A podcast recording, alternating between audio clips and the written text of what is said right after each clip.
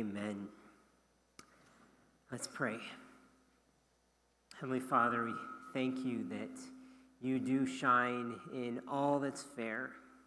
We thank you that though the wrong seems so strong in our world, that you are the ruler, that we can trust you, and we look forward to the day when earth and heaven are one, as you intended that to be. Lord, would you speak to us now through your word? We pray that you would help us to hear and understand and apply what you have to say to us. In Jesus' name, amen. That the gain will have to go down on the mic.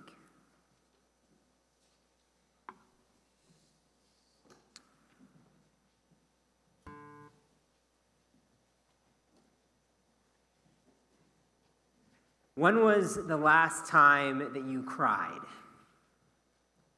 Last decade? Last year? Last month? Last night? When was the last time you got hurt?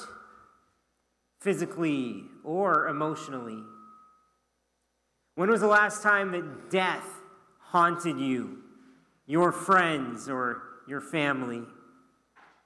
Every time sorrow, pain, or death hits us is a reminder that things are not how they're meant to be.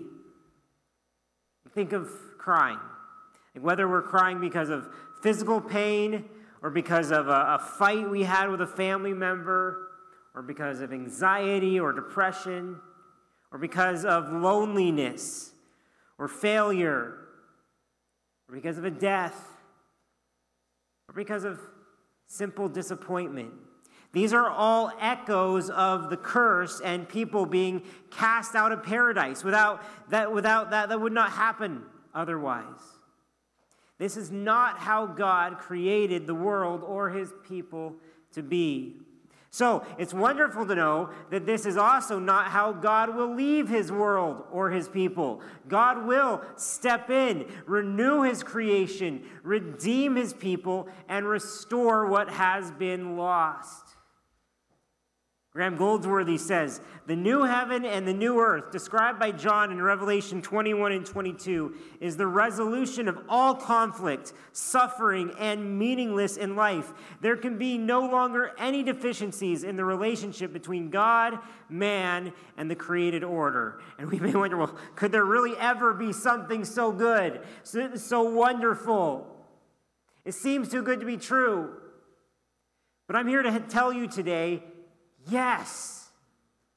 If God is good and all powerful and his word is faithful and true, then yes, this is not just possible, this is inevitable. All things must be made new. And we need to take hold of this hope and let it radically change the way we live today. So go ahead and open up in a Bible to Revelation 21. Revelation 21, second last chapter in the Bible. Super easy to find. And I don't think it's any exaggeration to say that the entire book of Revelation, actually the entire Bible, has been awaiting this passage. It's been pointing ahead to this moment. Everything converges here. In recent chapters, we've seen Christ return and reign on earth. We've seen him defeat all the enemies of God and his people, including the devil, death itself. And at the end of chapter 20, we saw the coming judgment day when all people will be judged before God's throne. But in verse 11, there, we saw God's judgment go far beyond just people. We read this last week. It says, Then I saw a great white throne, and him who was seated on it. From his presence, earth and sky fled away, and no place was found for them. And that's believed to be the final destruction of this created order, this universe, which is described multiple times in Scripture, perhaps most famously in 2 Peter, which says, But the day of the Lord will come like a thief and then the heavens will pass away with a roar, and the heavenly bodies will be burned up and dissolved, and the earth and the works that are done on it will be exposed. But according to his promise, we are waiting for new heavens and a new earth in which righteousness dwells. Here in Revelation 21, John sees a vision of this coming to pass, this happening. Look at verse 1. It says, Then I saw a new heaven and a new earth. For the first heaven and the first earth had passed away, and the sea was no more. As much as we may love this world and we feel the call to care for it, and rightly so, I'm positive we won't miss it at all, considering what replaces it. Since I saw a new heaven and a new earth. For the first heaven and first earth had passed away. What we have now is, as C.S. Lewis called it, the shadowlands. What we will have then is more real, more beautiful, more vivid, more solid. And I saw a new heaven and a new earth. Like, just imagine what a sight this will be. An entirely new cosmos spoken into being, one that has never been touched by evil, sin, corruption, destruction, pollution, or death. Like, think of the beauty, the scenery, how pristine and, and perfect it must be. I imagine mountains and rivers and waterfalls, forests, canyons, clouds, auroras, galaxies beyond belief. However, something Revelation says won't be there is the sea. You see that? said the first earth, heaven and first earth have passed away, and the sea was no more. Why is that? Does God have something against beaches and surfing and cruises? No. This is symbolic. There may or may not be literal oceans or seas. Remember how the Bible uses the sea to represent chaos. It's seen as the main source of evil and disorder. The beast rises from the sea earlier in Revelation. It, it's the, the void of nothingness that the world was created from. And in people's experience, it's where typhoons and hurricanes and tsunamis and floods come from. There being no more sea means that there are no more forces of chaos and evil in the new creation. There's no more disorder. Everything is ordered and at peace. That's interesting. That as we approach the tail end of the Bible, this is clearly not the end of the story. This is a new beginning, a new creation, a new Genesis 1 1 without the looming curse. I love how Eugene Peterson explains this. He says the biblical story began quite logically with a beginning. Now it draws to an end, not quite so logically, also with a beginning. The sin ruined creation of Genesis is restored in the sacrifice renewed creation of Revelation. The story that has creation for its first word has creation for its last word. It's again like what C.S. Lewis describes at the end of the Narnia book series, where he says, And for us, this is the end of all the stories, and we can most truly say that they all lived happily ever after. But for them, it was only the beginning of the real story. All their life in this world and all their adventures in Narnia had only been the cover and the title page. Now, at last, they were beginning chapter one of the great story, which no one on earth has read, which goes on forever, in which every chapter is better than the one before. And the main thing to, to note in verse 1 is this is really going to happen. Is all creation groaning? It is. We're groaning. But is a new creation coming? It is. Then I saw a new heaven and a new earth. The first heaven and the first earth had passed away, and the sea was no more. It is coming. And then, in verse 2, we see that the new creation is holy and beautiful.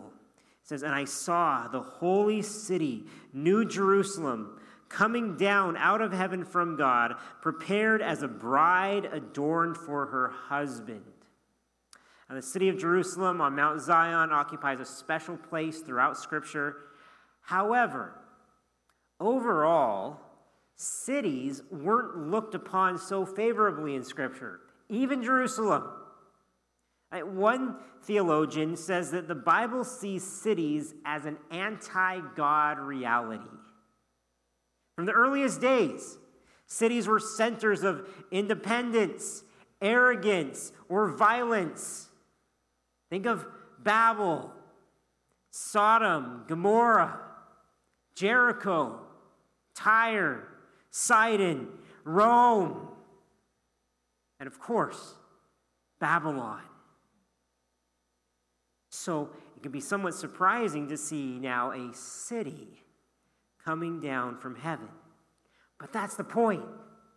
This is meant to contrast with all those cities of man. This is the city of God. It's, it's different than all other cities. It's holy. It's perfect. Daryl Johnson says, This is the city we city builders have longed to build. It's the city with true foundations, whose designer and builder is God. But what exactly does this city, this New Jerusalem, represent? Like, is it just a, a literal city floating down with buildings and streets and landscaping? Or is it a symbol of something else or something more, such as God's people? After all, we were called the bride of Christ in chapter 19, and here the city is. Now, I have a, a feeling that both ideas are actually present here in the New Jerusalem. Much like the city it's contrasted with, of Babylon, it can re- represent both a people and a place. Like it's a, it's a people in that the city is Christ's bride, just as we are Christ's bride. But it's also a place where God dwells and that God's people will inherit. I also think there's another image here, though, representing the, the reunification of heaven and earth. I think of how a marriage is a permanent union between two parties. This is a marriage of heaven coming down and being united to the earth. I saw the holy city, New Jerusalem, coming down out of heaven from God, prepared as a bride adorned for her husband. And even more than heaven and earth, really, this is a reuniting of God and man. I believe that's actually the, the main emphasis of the first few verses here that God's glorious new creation will reunite us with God's presence and person. God's glorious new creation will reunite us with God's very presence, his very person. I saw the holy city, New Jerusalem, coming down out of heaven from God, prepared as a bride adorned for her husband. Notice again the direction of movement. This is not us flying up to heaven, it's heaven coming down to earth. And notice again the, the glory and the beauty of the picture. It's why the city is pictured as a bride. It's prepared and adorned for the groom, it's beautified, it's decked out. Think of how much preparation goes into getting a bride ready for her wedding. Even today, we spare no cost in a dress and a ring and hair and makeup and nails and flowers and more. Ephesians 5 talks about Christ preparing us, the church, for a wedding day, sanctifying us, cleansing us, washing us, to present the church to himself in splendor without spot or wrinkle or any such thing, that she might be holy and without blemish. Revelation 21 is the completion of this, fulfillment. Believer, did you know that as part of the church, you are being prepared right now? Christ is is working away at, at cleansing you of sin and dressing you in holiness. One day, you know that you'll be part of this dazzling picture. I saw the holy city, New Jerusalem, coming down out of heaven from God, prepared as a bride, adorned for her husband. We have a hard time imagining how glorious this will be. But think of perhaps some of the most beautiful cities on earth. And then think bigger than that.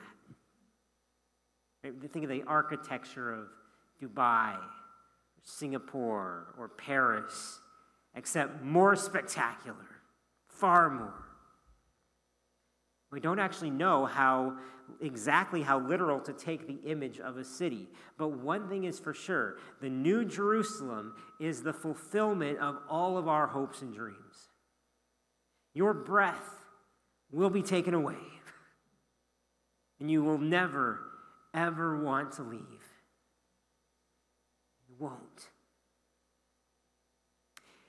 because of the reuniting, the marriage union of heaven and earth, that this then happens. Look at verse 3. It says, And I heard a loud voice from the throne saying, Behold, the dwelling place of God is with man. He will dwell with them, and they will be his people, and God himself will be with them as their God. Goldsworthy claims that this one verse could be said to sum up and to contain the entire message of the Bible. The whole of the history of the covenant and of redemption lies behind this glorious affirmation the dwelling of God is with men. It's definitely a recurring theme right throughout Scripture. God choosing to dwell with man. I think all the way back at the beginning, God first created a garden where he could walk with Adam and Eve, relating to us in a personal and intimate way. Later, God had his people build a tabernacle, a tent in the wilderness where his presence, his Shekinah glory could reside. Later, that became the temple in Jerusalem where Solomon would marvel, but will God indeed dwell on the earth? Behold, heaven and the highest heaven cannot contain you. How much less this house that I have built? And so they recognized that there were limitations to an earthly dwelling place for God. God's real presence showed up in these places, but it was limited in a limited way. The temple was eventually lost. But God promised to restore his presence one day, such as in Ezekiel 37, where he said, My dwelling place shall be with them, and I will be their God, and they shall be my people. The fullest expression of God dwelling with man so far came in the person of Jesus. Emmanuel. John 1:14 says, "And the word became flesh and dwelt among us, and we have seen his glory. Glory is of the only Son from the Father, full of grace and truth." After Christ left earth, he sent the Spirit to dwell inside believers. We're the temple now. And then finally, Revelation 21 picks up all these threads and tells us that this is God's ultimate goal to dwell with us. It's been so all along. To have us live in his presence with him Behold, the dwelling place of God is with man. He will dwell with them, and they will be his people, and God himself will be with them as their God. He's moved into the neighborhood here. He's made his home with us. Again, we may have difficulty grasping the, the significance or the magnitude of this, but this is what we were made for. This is the ultimate filling of the God shaped hole we all have. Whether or not we realize it, God is the fulfillment of all our greatest longings. Jeremy Rene says the best part of the new creation is that God Himself will live with His people. It is God's presence that makes heaven so heavenly, and that will make the new creation the best place ever. In fact, Jesus defined eternal life as knowing God in John 17. God's people will enjoy eternal life because they will know God face to face. Behold, the dwelling place of God is with man, and he will dwell with them, and they will be his people, and God himself will be with them as their God. This means that we will belong to him forever. Never to be alone or unloved or unknown again. We long for love, peace, comfort, joy. All of these we'll find in God. We'll be his people. He'll be our God, forever near and with us. There will be no greater blessing than to receive the presence and person of God Himself. But perhaps to, to show us just how amazing that will be, look at what God's presence will mean the absence of in verse 4. It says, He will wipe away every tear from their eyes, and death shall be no more, neither shall there be mourning, nor crying, nor pain any more, for the former things have passed away. And so, what we see is that God's glorious new creation will reunite us with God's person and presence, which will mark the end of everything sad. God's new creation, because He'll dwell with us, will mark the end, of the final end of everything sad. He will wipe away every tear from their eyes. Now, think about that. We usually wipe our own tears away. When was the last time someone else wiped away your tears? Maybe a, a spouse or a significant other has wiped tears from your face before. But I'd bet that most of us would have to think way back to a parent doing so to us as a child. This is so incredibly personal, compassionate, that God Himself will wipe away our tears. He doesn't just tell us to stop crying or, or have an angel hand out some Kleenex. He wipes away the tears pooling in our eyes or streaking down our cheeks. You may wonder, what tears are these? What would we, we be crying about? We don't know exactly. Maybe it's earthly sorrows or suffering, the residual pain and grief from those, maybe death. Maybe seeing the tragic portion of God's judgment of hell play out before this. But whatever the case, this implies that there will be no more need for tears in God's presence. No one on earth escapes crying. And no matter how tough you think you are, no matter how wealthy, rich, famous, accomplished, or strong you are, sadness persists. It remains with us. I'm sure that Bill and Melinda Gates shed some tears over their recent divorce. I'm sure, positive, Queen Elizabeth certainly cried when Prince Philip passed away last month. Or remember the, the long line of these strong basketball greats weeping at Kobe Bryant's funeral. On this side of glory, every person's life will contain sorrow and pain and grief. Every family will be touched by tears and mourning and death at times. Therefore, is this not an incredible, immense comfort to us today?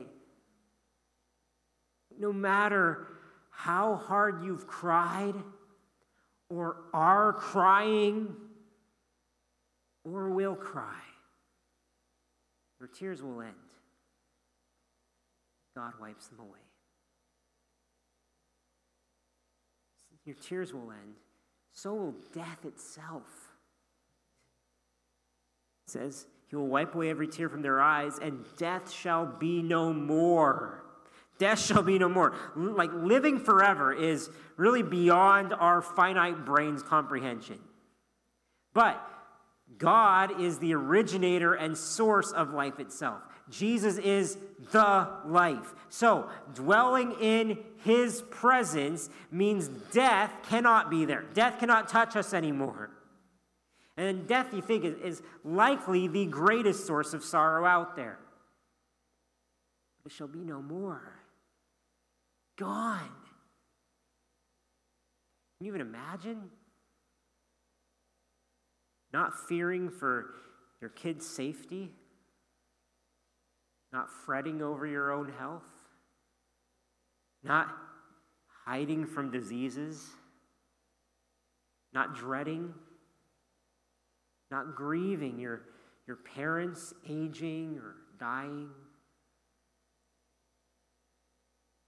That's what God's glorious new creation will mean for us. Excited yet? There's not even going to be any source of sorrow or sadness sticking around. This will wipe every tear from their eyes, and death shall be no more. Neither shall there be mourning, nor crying, nor pain anymore, for the former things have passed away. Like, just think through what you've gone through in your life. Every sickness or illness or cancer, your own or others around you, every physical ache, every migraine, every injury, every labor pain, every abuse you've endured, every broken heart, your broken relationship, your broken marriage, every devastating loss, maybe of a job or a home or business or money, every conflict or fight, every time you've hurt someone else, every biting word Every moment of deep shame or guilt over what you've done. Every past trauma. Every funeral you've attended or gravesite you visited. Then think of Jesus turning every last sorrow on its head, banishing them forever. What will life be like then? When you never need experience anything like that ever again. Isaiah foresaw a day for God's people when everlasting joy shall be upon their heads. They shall obtain gladness and joy, and sorrow and sighing shall flee away. Yes, Sam Gamgee, in fact, everything sad is going to come untrue. Dare you hope? I hope so. Because this precious hope gives us strength to carry on now like, this is not escapism in any way. This empowers us to live differently now. We need this now. Like, I think of, of those in our church family that are hurting right now. Like, you, there, there are many. Like, you need this hope now. Glorious. Paul Tripp wrote a poem called Taken.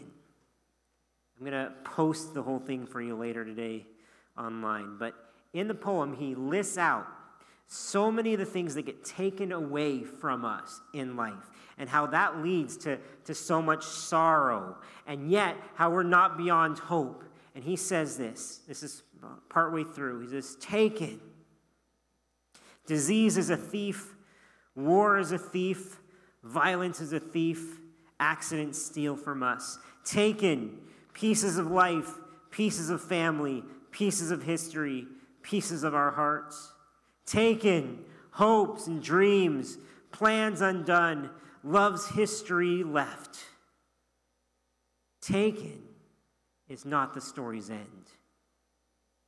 You were taken.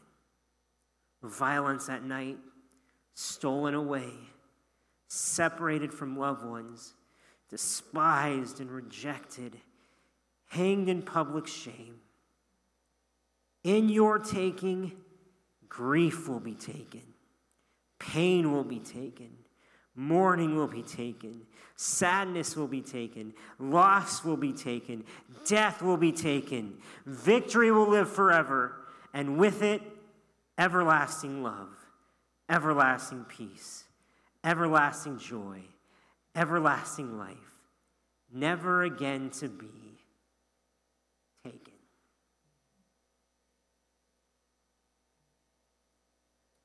We could stop right there. Even end our Bibles right there. And I think our hearts would be filled. But John's vision of our future with the Lord continues on. And with it, we gain more insight into how glorious God's new creation will be. See, God's glorious new creation will give us God's life and love guaranteed. God's glorious new creation will give us God's life and love. He guarantees it. Now, listen attentively as God Himself speaks up here. In verse 5, He says, And He who was seated on the throne said, Behold, I am making all things new. Now, question How many things are included in all things? All things. Everything in our lives right now gets old wears out, dies, needs replaced.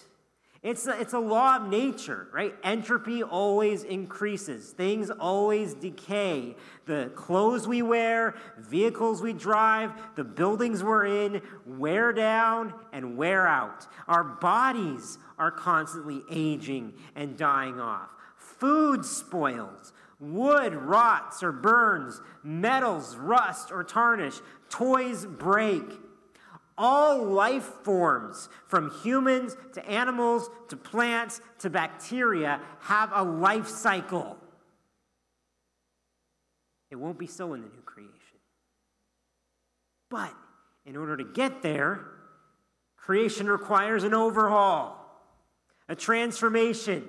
And that's what God does here as He brings newness to all things restoring us to our original glory and more, remaking the new earth for us to live in, renewing all life and materials and resources to a glorified state. Behold, I am making all things new. Can you imagine? If you struggle to believe that this will happen, God gives his personal guarantee. Said, Behold, I am making all things new. Also, he said, Write this down, for these words are trustworthy and true. In other words, this is going to happen. It's guaranteed by God. All his words are 100% trustworthy and true. Really, the question is we either trust him or we don't. He is trustworthy and true. Verse 6 says, And he said to me, It is done. What's done? Well, much like Jesus' cry of, It is finished, it means that God's work is done. Even though Jesus finished what was necessary for salvation on the cross, it doesn't mean that every struggle and sorrow in life ended there. Not at all. And we have enjoyed, even now, so many gospel promises in reality, but only in taste. But on this day, when God makes all things new, it will all be done. God began the work, and God will finish the work, just as He is the beginning and ending defined. He says, It is done. I am the Alpha and the Omega, the beginning and the end. Now, that title of God's, also given back in chapter 1, frames the whole book of Revelation. It implies God's sovereignty, his power as the sole origin and destination of all things. He was in charge at the beginning, and he will still be in charge. He will be in control at the end. Yet again, we sense not just how powerful God is, but also how much he cares for his people. As it is done, I am the Alpha and the Omega, the beginning and the end. To the thirsty, I will give from the spring of the water of life without payment. In John 4, Jesus told the Samaritan woman to ask him for living water and said, Whoever drinks of the water that I will give him will never be thirsty again. The water that I will give him will become in him a spring of water welling up to eternal life. The water of life in Revelation seems to refer to that life, life itself, life to the fullest, life eternal. To the thirsty, I will give from the spring of the water of life without payment. What do we need in order to be given such a beautiful gift? We need to need it. We need to be thirsty for it. You feel thirsty today for what only God can give you?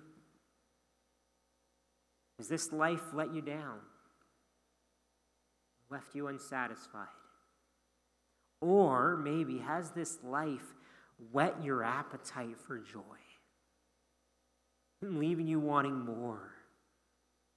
Either way, if you desire it and you ask for it, God will give you life. And He gives it freely to us without payment or without cost because it was not without cost to the one who provided it. It cost Jesus his life. Come Everyone who thirsts, come to the waters. You want it?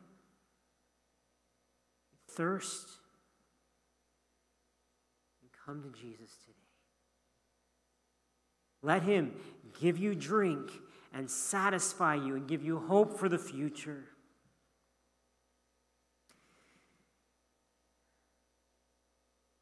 The thirsty I will give from the spring of the water of life without payment. Continuing on, the one who conquers will have this heritage, and I will be his God, and he will be my son. To conquer or to overcome has been a frequent theme in Revelation. We conquer or win by staying true to Jesus and enduring to the end, by staying faithful to him in the midst of opposition or suffering or death so, if you're a true believer and remain faithful, you'll inherit all God's blessings described here. But it's the promise at the end of verse 7 that gets overlooked much too easily, where it says, And I will be his God, and he will be my son. You might be confused by the gender specific title of son, but that's very intentional. In Bible times, a son almost always followed in the footsteps of their father. They inherited the, the family name, they took up the family business, whatever it was. Like if your dad was a, a doctor or a farmer or a teacher, you became a doctor or a farmer or a teacher.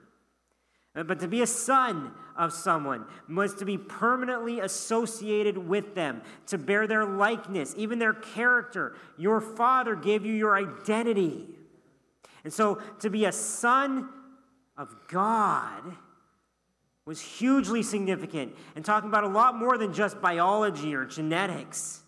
Like Israel had been called God's son, as had a number of different individual believers over the years. Of course, Jesus was the ultimate son of God, perfectly reflecting God's character. But for us now, men or women, to be now be called sons of God is incredible. We really already are sons of God by adoption. Jesus has already brought us into the family. But do we perfectly reflect God yet? No. Do we represent Him as we ought? Do we wholeheartedly carry out the work of our Father? Do we bear his likeness to the fullest? What this verse tells us is that one day we will. One day we will. We will finally reflect his image perfectly. As D.A. Carson says, we will be like him in every way that human beings can be or ought to be like God. We will be like God. I so wish that were true right now. But I can look forward to this day and pray for it to come soon, the day that I am given God's life, water of life, and God's love as his son. I will be his God, and he will be my son. And it's that beautiful reality that makes what comes next such a painful contrast. Verse 8. But as for the cowardly, the faithless, the detestable, as for murderers, the sexually immoral, sorcerers, idolaters, and all liars, their portion will be in the lake that burns with fire and sulfur, which is the second death. Seems alarming or severe to you. But remember, we looked at last week we learned that hell, the lake of fire, will be punishment, but it is also protection of God's new creation. And that's especially clear here when it's held up in contrast to it. The point is that, that God's glorious new creation will give us God's life and love guaranteed, as it will be protected from everything destructive. God's glorious new creation will be protected from everything sinful and destructive. Last week we discussed hell at some length and how hell is both justified and logical. How hell is not just heaven's opposite, but it's a really a power that's invaded and corrupted earth. That heaven and earth have been torn apart by sin and evil and hell. But God is working to reconcile heaven and earth, to bring them back together, which is what we see here. In order to do that, though, evil and hell have to be removed from the world. And God gives people every opportunity to repent. You have been even given an opportunity today to receive his living water. But for those who refuse to repent to the bitter end, God will have no choice but to remove them. Otherwise, his new heavens and new earth would not be holy, but also corrupted by evil. As Joshua Ryan Butler illustrates, to bring sin into God's city is to bring our old lovers into God's honeymoon suite. And our old lovers want to tear that suite apart. Sin is the destructive force that caused the problem in the first place, the power from which God redeems creation. Our world is redeemed from sin and to God. For God to ignore unrepentant sin in the new creation would be to make a farce of redemption. And that's why verse 8 is a necessity here. And why it's actually a good thing that this happens. Because God will protect his new creation from anything that can destroy it. It's for the cowardly, the faithless, the detestable, murderers, sexual immorals, sorcerers, idolaters, and all liars. Their portion will be in the lake that burns with fire and sulfur, which is the second de- death. And of course, you worry, but that list includes me. Yeah, me too. I'm on that. I mean, ignoring the first seven things, lying alone. Wouldn't all liars include everyone? scary. But that's not John's point at all here. He's actually trying to encourage those who are saved, while at the same time challenging them to remain faithful to the Lord. But this list is not saying that the believers in Christ who sometimes struggle with these sins are damned. This is a list of sins and behaviors that characterize those who are not saved. There are, these are actually eight sins that were specifically mentioned earlier in Revelation at different points. Now he brings them all together in one list. And really, what the point is, John is telling the early church, like, listen, you, you have been oppressed by faithless people. They've threatened to kill you. They have killed you in some cases. They've pressured you to compromise sexually or idolatrously. They've lied about you. In heaven, you don't need to worry about any of that anymore. See, this is a list of destructive things that will be prevented from harming God's new world. So, if you are not in Christ, then yes, be forewarned. I plead with you to turn to Jesus. But if you're in Christ, not only are you forgiven of these sins and will be delivered from these sins, but one day you will never even struggle with these sins again. Like, as a son of God, these sins will absolutely not characterize you anymore. They'll reflect Him. Which means our own sins won't even be allowed to harm God's kingdom. That's good news. Butler compares this story of the new creation and God's protection of it to familiar stories we know all around us. He says this we want this story to be true. We want the good prince to come and take Cinderella to the ball. And we do not find it surprising when the wicked stepsisters, who've been trying throughout the story to keep this from happening, slink bitterly away at the end, outside the story's dramatic center. We want Luke Skywalker to lead the rebels' strike against the Empire and we have no problem rejoicing in the final victory party as the Emperor's forces fade out of center view into the sidelines. Fairy tales bear witness to our hope in this dramatic narrative structure.